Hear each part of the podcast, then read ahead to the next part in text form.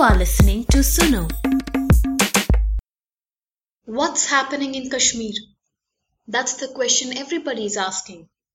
Murtaza Shibli, a writer and journalist, has sent us this ground report on the violence and unrest in the valley following the encounter killing of Burhan Muzaffar Wani. Wani was a 22 year old militant commander with Hizbul Mujahideen.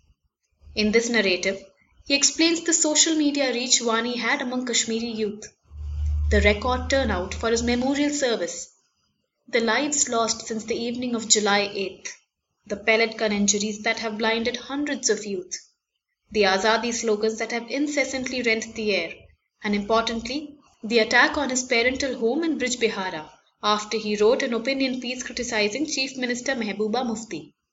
Listen to this Sunocast by Murtaza Shibli.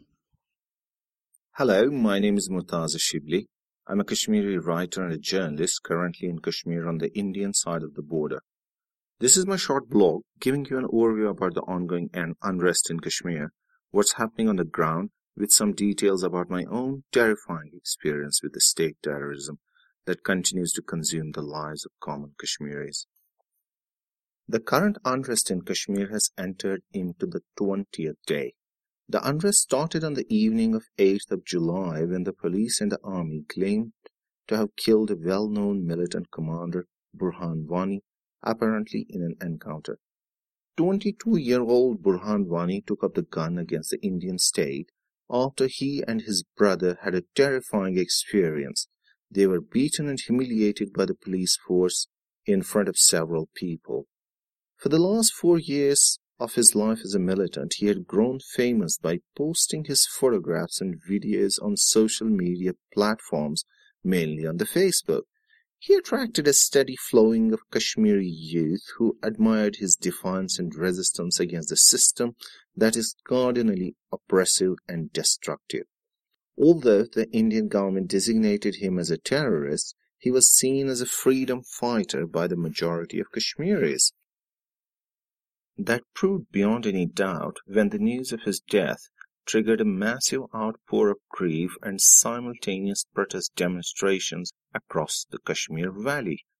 Although the protests started as a reaction against the killing of the commander, it soon got converted into anti India demonstrations.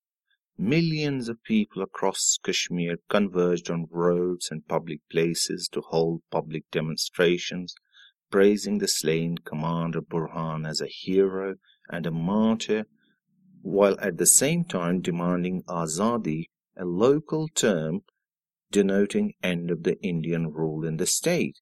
A demand for Azadi has been very strong in Kashmir for at least the last 30 years although the demand is as old as the creation of India and Pakistan itself. Coming back to Burhan, according to eyewitness accounts, more than half a million people attended Burhan Wani's funeral, the largest ever memorial service in the history of Kashmir. This was very surprising for everybody, from the officials who thought him as a small time thug to the pro-freedom Hurriyat leaders who were unable to gauge his popularity. The official response to the public demonstrations was as usual very brutal. The state employed disproportionate and lethal force against angry but unarmed civilians. The police and the paramilitary Central Reserve Police Force CRPF used live ammunition to kill people. They targeted anyone and everyone who dared to come out in protest on the streets. Even the people, including women and children who were en route to the funeral, were also attacked with ruthless force. The use of wanton and indiscriminate force claimed more than 25 civilian lives in the first three days of the uprising. The dead included women and children, in addition, hundreds of people were injured during the same time period. Many were maimed with lifelong and debilitating injuries. The worst state response to the agitating youth, who are armed with nothing more than few stones, came in the form of pellet guns. They are officially designated as non lethal weapons, but the pellet guns have no doubt killed fewer people, but they have destroyed the lives of hundreds of youth and forever. The pellet guns fire hundreds of projectiles made out of lead that spread through the body, maiming their targets. Since the paramilitary forces directly aim at the faces of the protesters and fire from a close range, the pellets cause grave injuries to the face and the head. So far, more than 200 people, mainly the youth, have lost their vision completely or partially. Hundreds more will have to live with shattered or amputated limbs, spinal injuries, and leaving them immobile from the waist down for the rest of their lives. The massive repression has caused more outrage, provoking further violent demonstrations and, of course, more oppressive and violent reprisals from the state.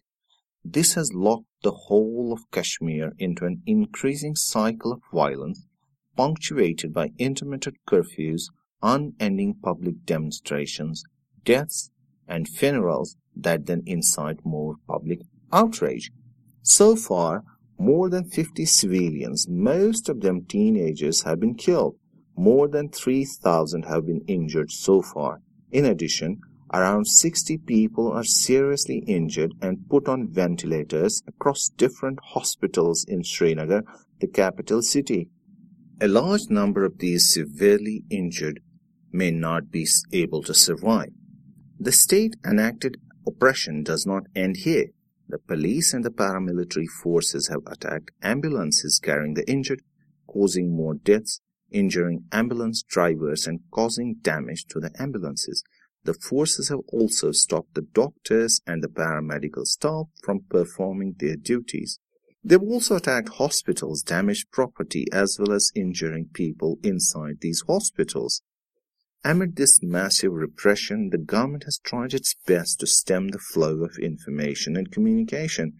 They have snapped mobile phone and internet communications, as well as later banning newspapers for five days. The government has also tried to stifle its criticism by threatening and harassing those journalists and writers who are seen as problematic. The problematic in official parlance means anyone who dares to write with courage and honestly to represent the facts on the ground. Personally, I also became a victim of this state terrorism. Barely a day after I wrote an opinion piece exposing the hypocrisy of the Chief Minister Mehbooba Mufti in a leading newspaper, Kashmir Reader, my parental house was attacked. Like the cowboy raiders in old Hollywood films, an unruly mob of Jammu and Kashmir police and Central Reserve Police Force CRPF attacked our locality. Armed with rifles, tear gas shells, pellet guns, and stones, they attacked the three houses in our compound.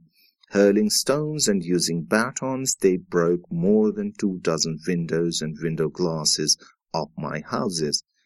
Although they laid a siege for nearly three hours, the actual terror operation lasted about 45 minutes. While enacting this terror operation, the security forces kept making howling noises to scare us. They also used profane language to demoralize us in front of our women and elders. The police also tried to break into our house but gave up after several failed attempts as we had bolted our heavy metal doors from inside.